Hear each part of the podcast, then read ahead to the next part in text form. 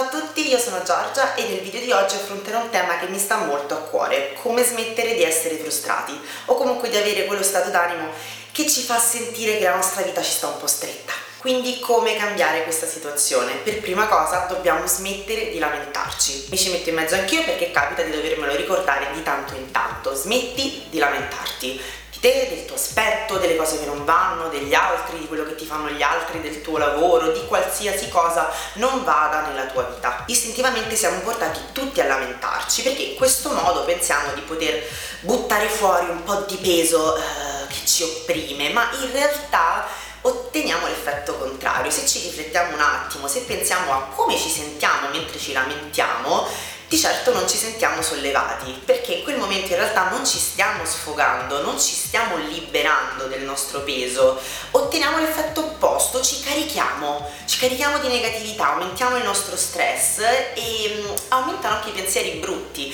quindi otteniamo in realtà l'effetto contrario e invece disperdiamo tanta tanta energia positiva che potremmo sfruttare.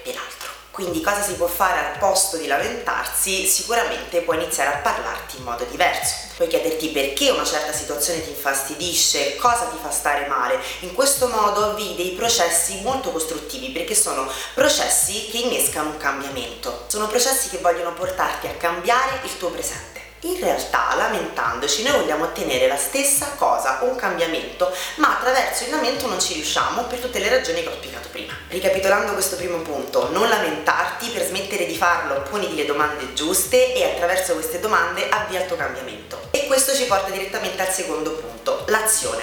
Agisci ma smettila di rifletterci troppo. La migliore arma contro uno stato d'animo negativo, contro la depressione, è l'azione. Agisci, vivi senza analizzare tutto. Basta riflettere su tutti i perché, su tutti i se. Ascolta la tua voce interiore, è quella che ti vuole far agire con spontaneità, che ti vuole guidare verso le tue aspirazioni e verso la tua gioia. L'anima sa bene che cosa vuole, ma l'anima è una possibilità, è un potenziale, sta a te scegliere di agire secondo l'anima. Quindi per non essere più frustrato, agisci che autostima puoi avere di se nella vita eviti di fare le cose? La pigrizia ci fa stare fermi e ci indebolisce. Smettila di dirti che starai bene, sarai felice quando finalmente avrai quell'aspetto, quando sarai in quel modo, quando vivrai in un certo modo, quando avrai ottenuto quella cosa, quando la tua vita sarà identica a quella persona che segui su Instagram. Quella persona che segui, che guardi, che apparentemente vive una vita migliore della tua, non sei tu. La sua vita non può essere confrontata con la tua perché non siete la stessa persona.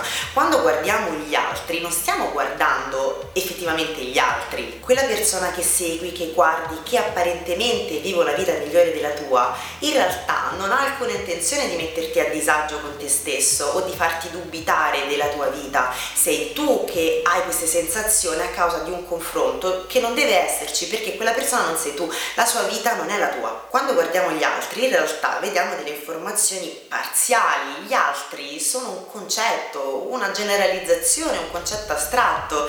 Chi è sta gente? Effettivamente non ne abbiamo un'idea è semplicemente una generalizzazione. È che non c'è un metodo per vivere come vorremmo. Per diventare noi stessi dobbiamo agire e dobbiamo amarci e sicuramente pensare che tanto non cambierà mai niente, che saremo sempre così, che siamo costretti alla eh, vita che ci è toccata, non ci aiuterà. Un aiuto invece è sdrammatizzare riderci su, ridere di noi stessi, prenderci con più leggerezza. Spero di aver lasciato qualche spunto su cui lavorare per abbandonare la frustrazione e iniziare a vivere meglio. Ci vediamo il prossimo mercoledì con un nuovo video, scrivete qua sotto nei commenti se avete degli argomenti che vorreste trattassi nei video successivi.